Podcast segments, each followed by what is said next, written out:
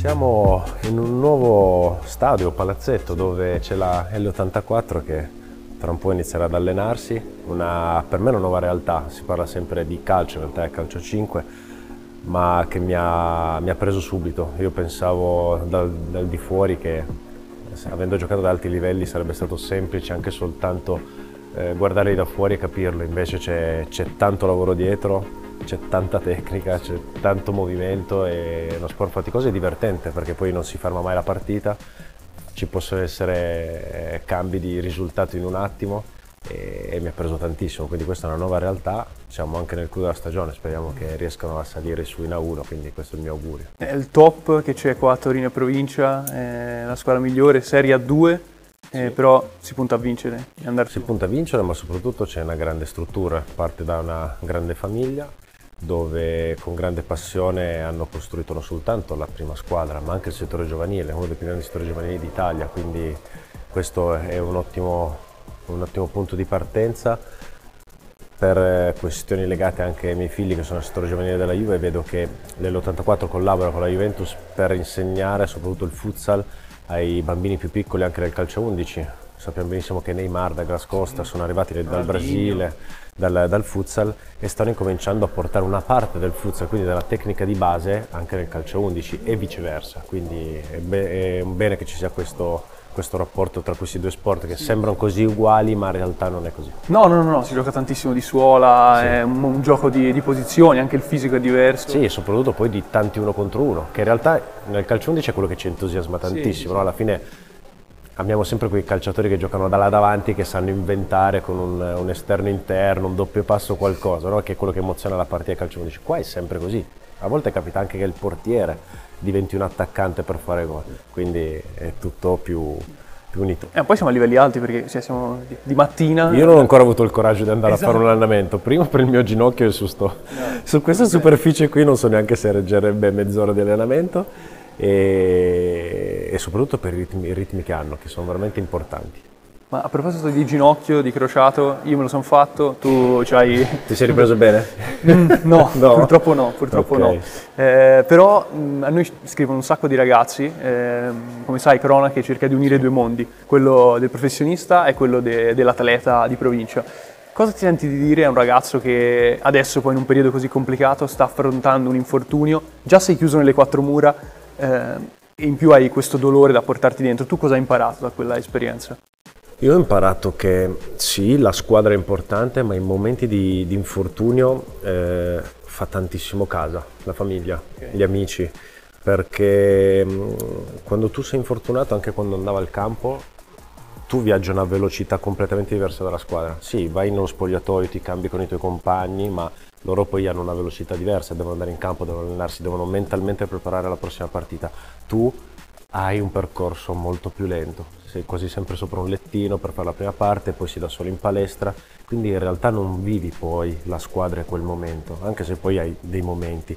Quindi quando hai questi momenti qua, poi soprattutto in questo periodo dove è ancora più difficile muoversi e vivere come prima, trovare la serenità a casa quando ti senti un po' giù perché il traguardo per ritornare in campo sempre, lo vedi sempre lontano, oppure ti svegli una mattina che hai un dolore in più rispetto all'altro perché stai cominciando a caricare chi è a casa, vive la tua velocità e, e può aiutarti a, a superare questo, questo, momento. Per te casa è stata e probabilmente è ancora dal punto di vista affettivo la Juventus? Eh beh, quello, quello, sicuramente lo sto vivendo tuttora, con dei mal di pancia in più perché le guardo dalla tv, neanche dallo stadio, non si può neanche andare e faccio fatica perché la vivo sempre con quella passione che avevo da, da giocatore quando indossavo la maglia della Juventus, vederla da fuori, vedere certi momenti, poi soprattutto quest'anno che ci sono stati dei, degli, un po' degli intoppi, delle sconfitte un po' importanti da fuori non è, non è facile reggerla, no? mentre quando eri, anche se perdevi una partita per lo spogliatoio, la vivevi lì, la scaricavi in campo, io ora non la scarico più in campo, quindi me la tengo come tutti quei tifosi che sperano di, di vedere la propria squadra vincere e, e quindi è, è, sicuramente diverso. La vivo serenamente, il, la pandemia credo che mi abbia anche aiutato a fare questo, eh, questo stacco no? dalla, dalla carriera professionistica a quello che poi mi impegno oggi giorno per giorno. I primi mesi ero sicuramente già pronto, avevo preso una decisione ponderata, tutto quanto, ma poi cercavi comunque sempre un po' il campo, anche soltanto quando giravi in macchina e vedevi un campo da calcio ti veniva voglia di nuovo. E forse questa pandemia mi ha aiutato un po' no? a staccare totalmente, totalmente ora da quello ed essere al 100% sulle mie attività. Qui ti voglio sincero, ti ha limitato un minimo questo attaccamento alla Juventus in carriera? Cioè io mi, mi espongo, penso a un Francesco Totti, eh, da tifoso, da grande appassionato, secondo me è stato un po' imprigionato in questa sua romanità. Lui, nelle dichiarazioni, l'ho sentito dire raramente, Daniele De Rossi, io l'ho visto quando parlava di voi, della mentalità Juventus, secondo me lui quel salto di provare qualcosa di diverso da Roma l'avrebbe voluto fare, ma non è stato in grado di staccarsi dalla romanità. Può essere, perché da una parte tu fai il tuo percorso da bambino, no? Inizia la, inizia, sì, inizia la tua prima passione, hai la tua squadra del cuore, no? e hai quel sogno, no? Quel sogno poi alla fine lo raggiungi.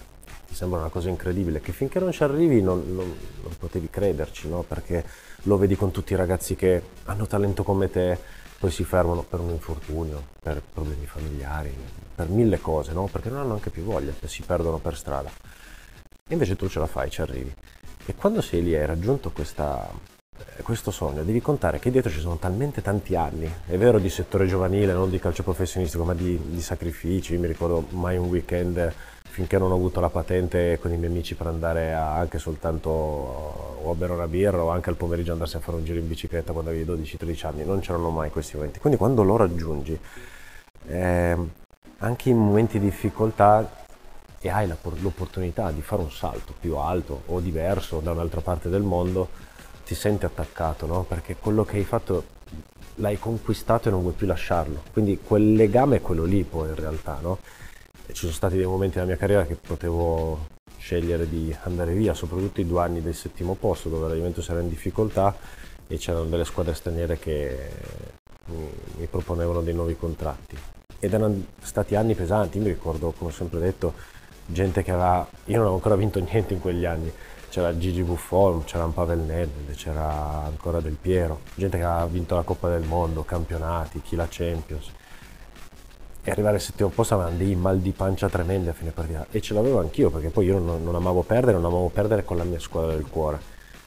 E non ti nascondo che a un certo punto dicevi, ma io però adesso voglio vincere, io voglio qualcosa in più. Per fortuna l'anno dopo poi è arrivata e abbiamo cominciato a vincere nello stesso tempo arrivano anche le altre offerte, possibilità di andare via, ma ormai era la promessa che mi ero fatto sin da bambino, io volevo diventare un giocatore della Juve. È normale che poi quando arrivi adolescente dici sì, sarà duro arrivarci, no? a quel sogno lì incomincia a prendere una, una, una visione un po' diversa. Proprio quando ci sei arrivato hai avuto la fortuna di vincere tanto, di scrivere una, una piccola parte di una grandissima storia come quella della Juve, non puoi che esserne orgoglioso. E quando tu mi fai la domanda che cosa pensi a rivedere fuori la Juve, mi viene sempre il sorriso, anche se poi alla fine perde, guardo quella maglia, so di averla indossata, so che cosa vuol dire e non posso che avere il sorriso per quello che mi ha regalato. Tu lo sai che sei eptacampione d'Italia?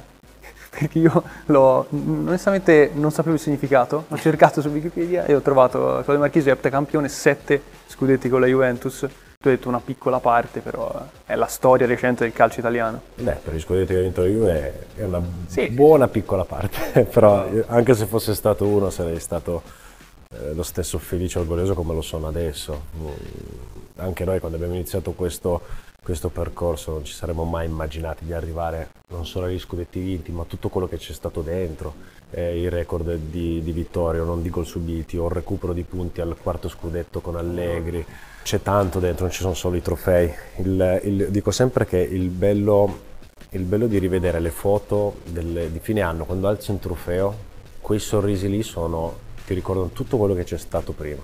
Perché se no non, non arrivi con quel sorriso lì, non è solo il momento di alzare la coppa, perché quando arrivi lì è come se riuscissi, riuscissi, a sgonfiare un po' tutto quello che hai fatto durante l'anno e ti dà la forza di tirare su quel trofeo.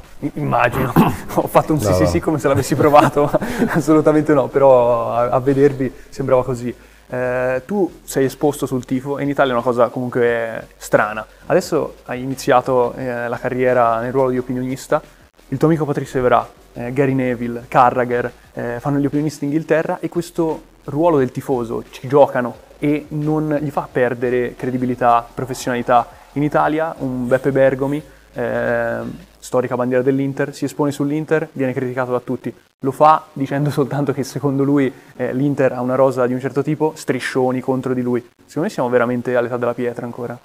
Sì, purtroppo sì, ma è, è culturale, non è soltanto nello sport, ma lo vediamo nella vita quotidiana soprattutto poi nella vita dei giovani, perché sappiamo benissimo che se siamo dei responsabili dei nostri, delle, delle, nostre scelte, delle nostre parole, sappiamo che poi ricadono su, sui più giovani.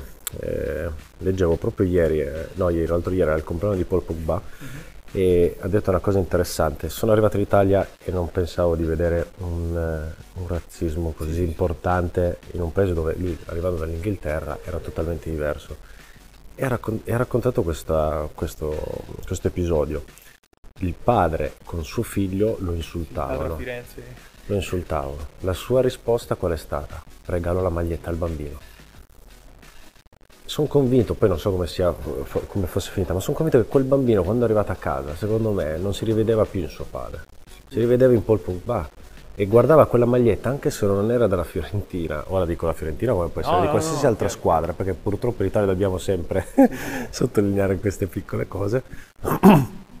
e il cambio, come poi i problemi di razzismo che vediamo in campo, quando una parte della tifoseria o anche soltanto qualcuno inveisce con, eh, con, gesti, con parole a un ragazzo di colore che gioca contro la tua squadra e segna, se in quell'estate quel giocatore è diventato talmente forte, la tua squadra l'ha comprato, quella persona lì è il primo a incitarlo quando fa gol sotto la curva.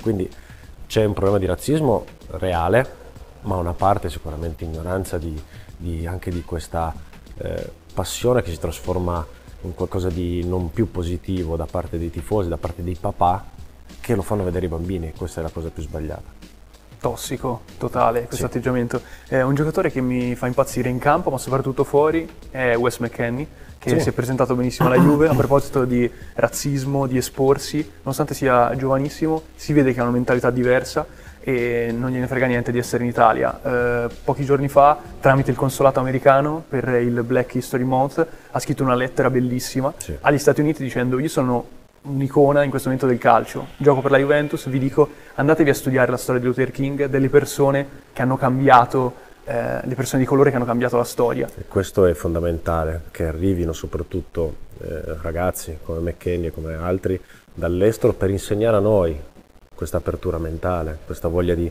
non per forza di essere d'accordo con quello che dicono, ma di avere la voglia di aprire la mente e di andare a capire il perché.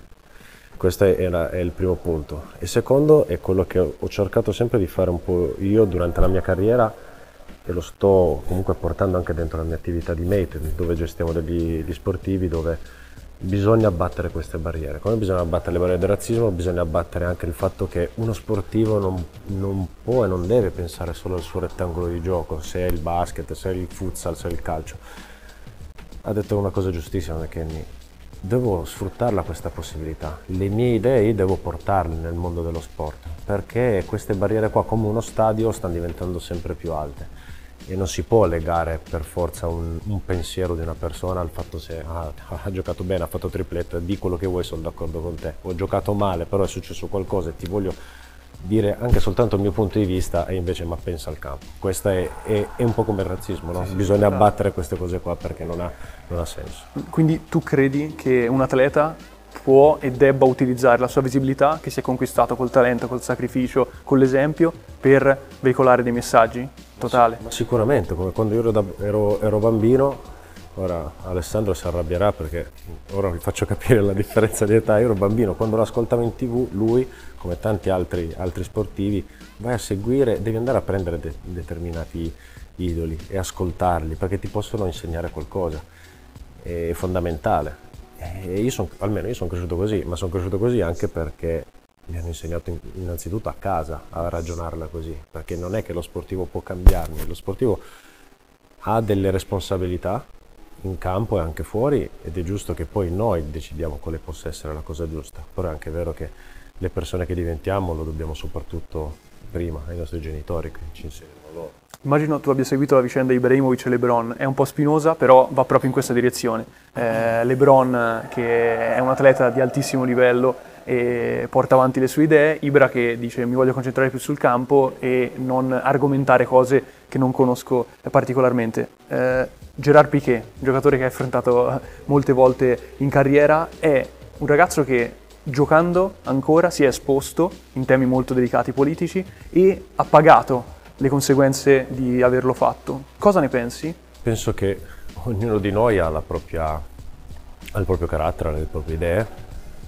e c'è chi è predisposto a parlare di altro perché non ha paura, perché per lui è una cosa normalissima, fa parte del suo essere, o come dice Ibra, no, io preferisco concentrarmi sul campo perché il mio obiettivo ormai è, ora è soltanto questo, dopo vedremo cosa ci sarà.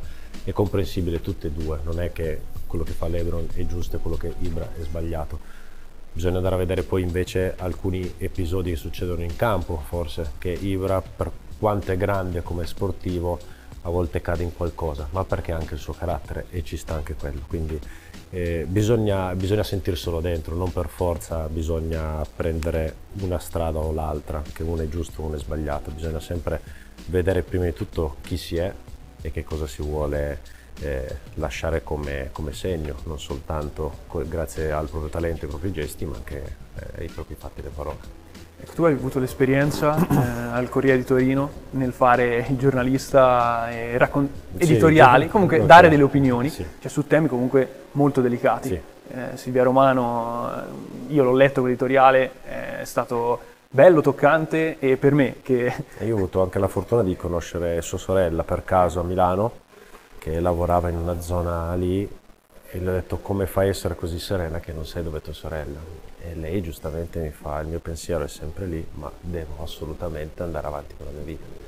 Pensavo di trovare una ragazza mh, mm, quasi come se si fosse lasciata andare, abbandonata invece aveva una forza incredibile quindi anche quegli aspetti lì è, è stato per me importante anche nel poi ragionare e scrivere quei pensieri che avevo su Ecco, eh, tu utilizzi, io lo guardo, il tuo account Twitter anche per commentare molto quello che accade adesso eh, nell'attualità, eh, temi che riguardano la Juventus, il calcio italiano in generale.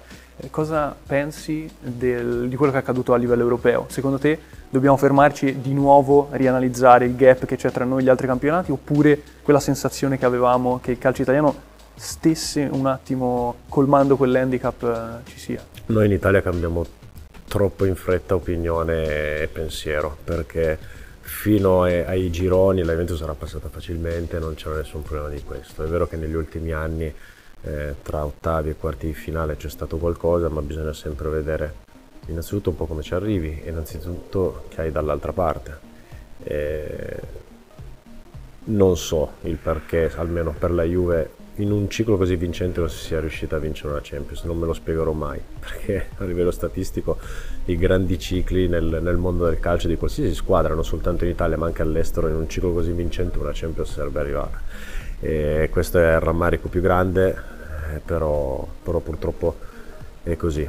Quello che abbiamo visto è che l'Atalanta è riuscita a, a portare un gioco eh, totalmente diverso eh, in Europa. Eh, lo abbiamo visto, sì, è uscito ora con il Real Madrid, ma l'andata dove gli si è stata rovinata una partita per un'espulsione che non c'era, ha continuato a giocare in 10 proponendo un gioco soprattutto di intensità e velocità. Quella è sicuramente una cosa che forse manca rispetto all'europeo, lo vediamo con le squadre inglesi, tedesche stesse, anche, se, anche le spagnole, anche se sono un pochettino più indietro secondo me, lo stesso Paris Saint Germain che ha fatto negli ultimi anni l'intensità e la velocità di gioco sicuramente differente e l'ho sempre constatato anche dai giocatori che negli anni hanno giocato con me come Patrice Evra o come altri che sono andati ad altri campionati e, e ha sempre detto noi ci alleniamo meno tempo ma con molta più intensità e velocità. E in partita infatti poi è così.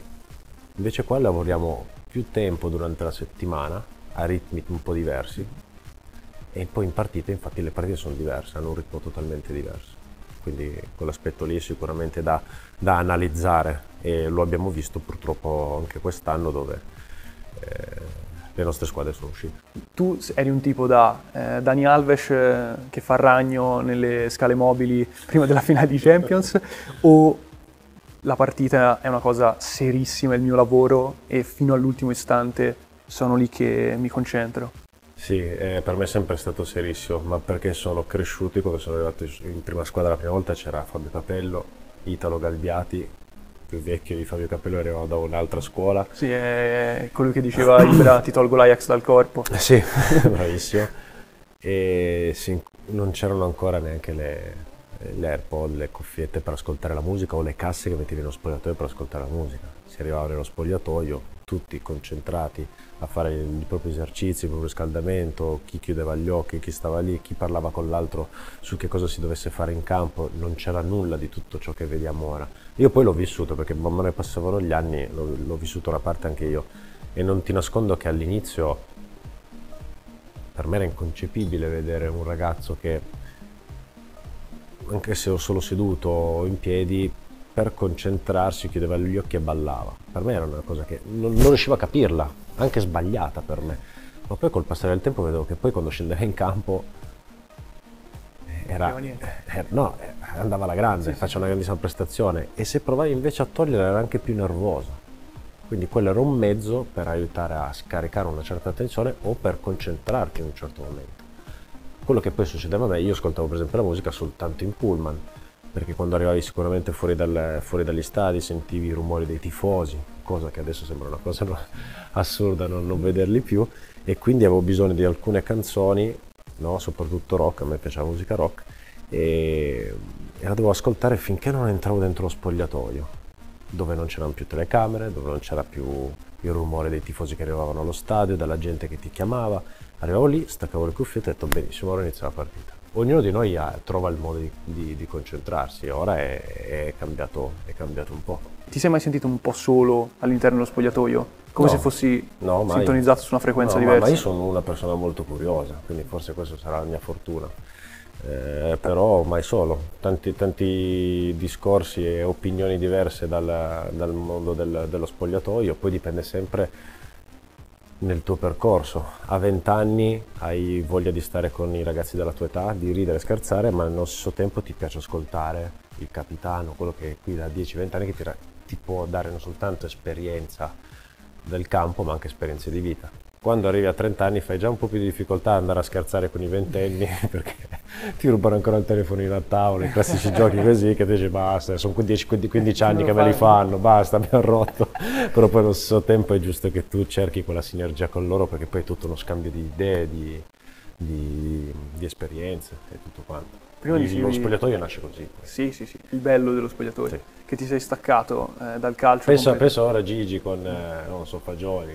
Sì, ecco, quanto ne hanno padre. da raccontarsi. Sì, sì, sì, sì, vabbè, immagino, però se fossi Fagioli andrei da Gigi direi, sì. caro Gigi, raccontami un po'. Eh, ne ha da raccontare sì. sicuramente. Eh, è il compagno eh, dal quale hai appreso di più? Gigi? Sì. Sicuramente uno, uno, uno che mi ha dato tantissimo e non è semplice per un portiere. Eh. Ricordiamoci che eh, i portieri noi li vediamo sempre come quelli un po' più, un po più matti, un po', ma perché vivono anche la giornata in maniera diversa, hanno il loro allenatore, stanno nel loro gruppetto, fanno i loro esercizi, anche quando vai in ritiro tutto quanto stanno sempre insieme, come se creassero un loro piccolo nucleo. Ed essere capitano di una squadra che tu vivi la giornata in maniera diversa rispetto agli altri, non è semplice rimanere collegato con tutte le altre teste, e, però lui aveva una grandissima capacità, vedeva quando il gruppo incominciava, non dico a sfaldarsi, ma incominciava a non essere più concentrato, si stava buttando giù e a un certo punto ti chiamava ragazzi oggi dobbiamo parlare. Che so, eh, Gigi quattro giorni non mi parla, sì in campo, cioè, lì, me lo spogliatoio, cosa dovrà dire? Trovava il modo e capiva che stava succedendo qualcosa. E quella è una grande capacità. A tutti? A tutti, a tutti, a tutti. Quindi quella è, stata, quella è una sua grandissima capacità, una capacità da, da chi fa il capitano. Ecco, di giocatori così ne hai incontrati tanti, anche da avversario di livello mondiale. Eh, ho visto una foto su Instagram eh, di quando avevi incontrato Iniesta in spiaggia sì. e comunque stiamo parlando di uno dei più forti nel e suo quella. È quella, quella foto lì. Tra l'altro lui c'ha un po' l'abbronzatura. Lui l'ha scattata, sì.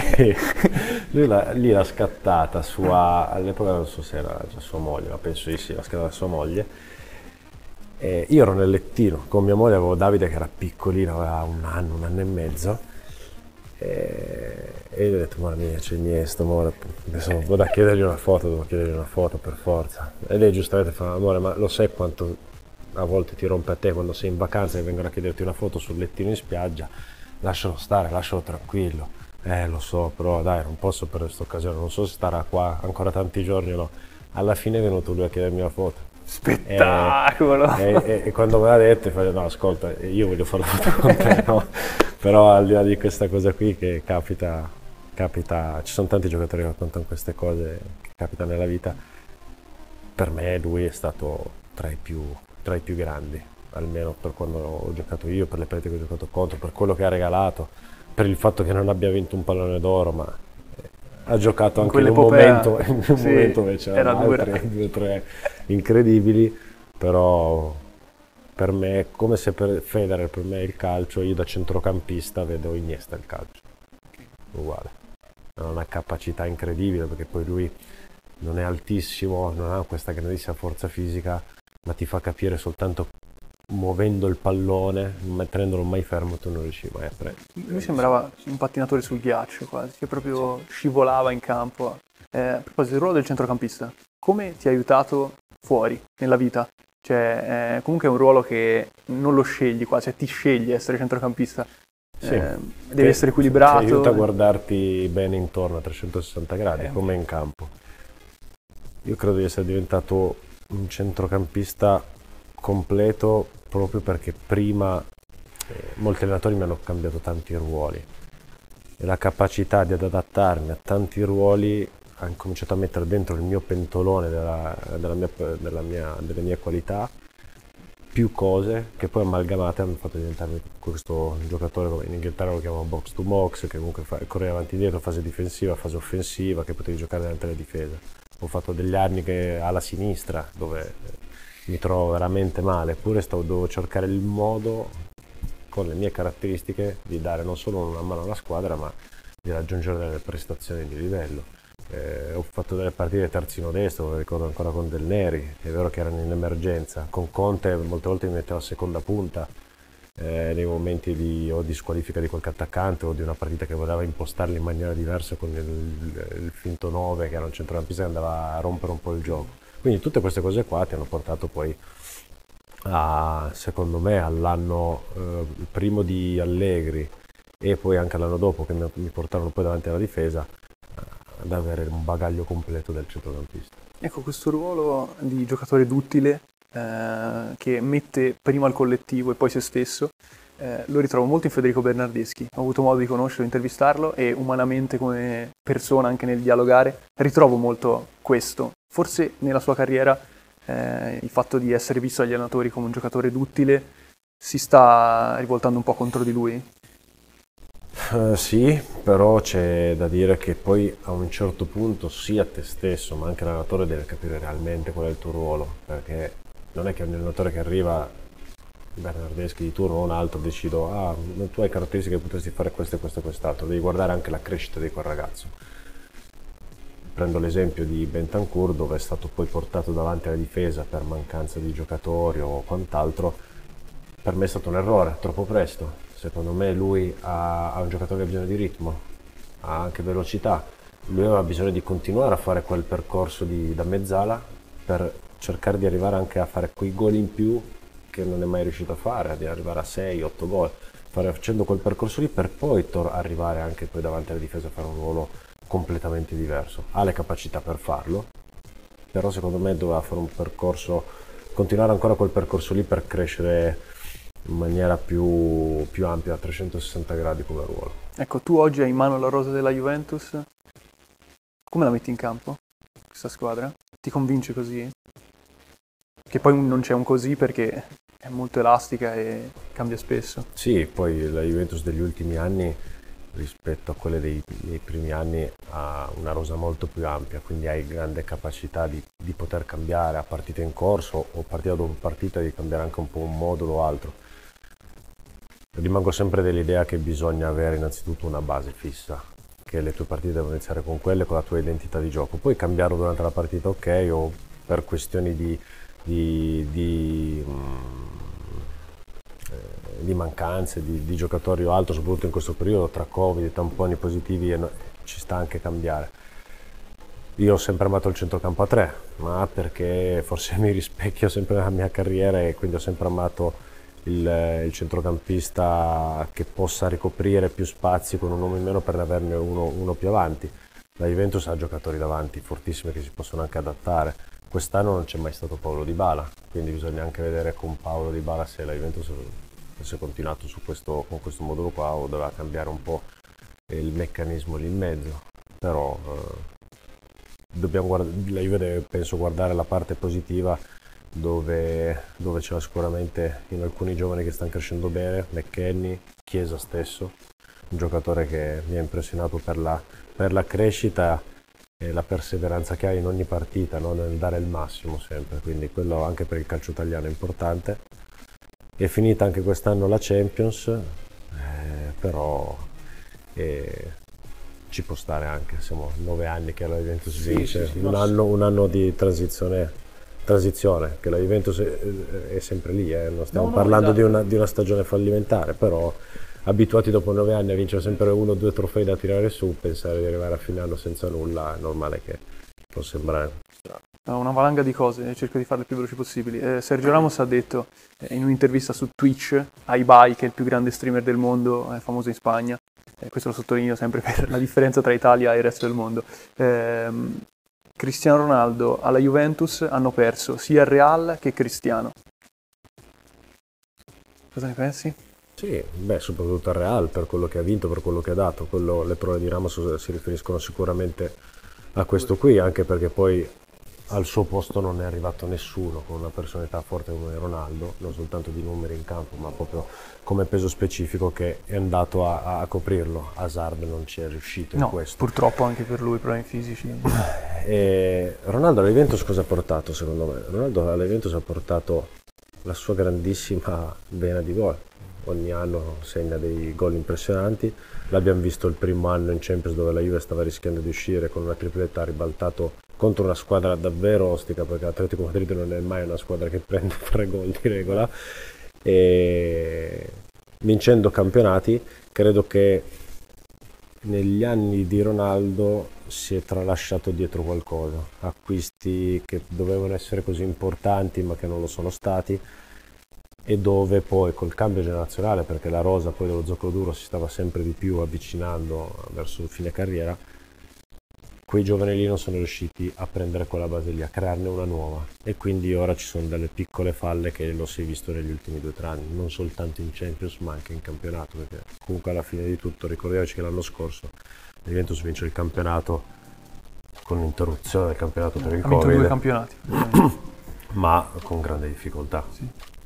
Non come gli anni prima, no, quindi è, è già due anni che un qualcosa ci sono i ragazzi che devono entrare a allenarsi, quindi tra poco li lasciamo. Eh, te l'avevo chiesto prima e te lo voglio richiedere adesso in freestyle. Eh, la top 11 più forte che ti viene in mente tra compagni di squadra e avversari eh, nella tua carriera? Allora, in porta Buffon, terzino destro Dani Alves, centrali metto eh, Ramos Chiellini, terzino sinistro io poi ho avuto l'opportunità di giocarci ancora, ma metto Maldini. Davanti alla difesa Pirlo, centrocampisti metto Iniesta e Pogba e davanti a tre Ronaldo, Messi e... Oh mamma mia. E... Chi ti metto davanti? Tosta, eh? Davanti sono tanti anche lì. Eh. Ronaldo Messi è facile, mettiamo lì. Benzema.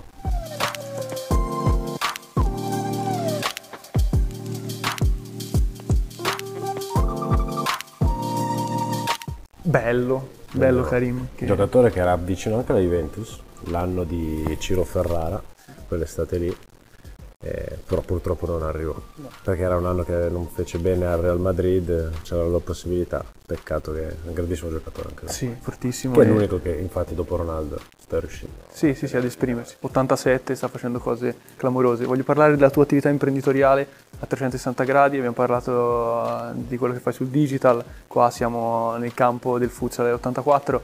Eh, alla fine ti posso definire un imprenditore ristoratore di fatto che ha investito in dei ristoranti cinesi, eh, giapponesi, asiatici, eh, legami, sì, gioco giusto, di parole, bravo, giusto, mi piace. l'ho detto bene, bravo. Okay. No, vabbè, noi eh, ci giochiamo. Eh, la figata è quella, sì, sì, sì, perché legami, legami, è, ci giochiamo per quello. è un bellissimo concetto. Eh, ho letto che state aprendo il quarto a Bergamo, sì. però ho anche letto le tue dichiarazioni a inizio lockdown su un po' la paura della riapertura di quello nella capitale, a Roma. Eh, cerchiamo di riaprirlo, ci proveremo in ogni modo. Sì. Ti sei sentito supportato da, dallo Stato in questo momento?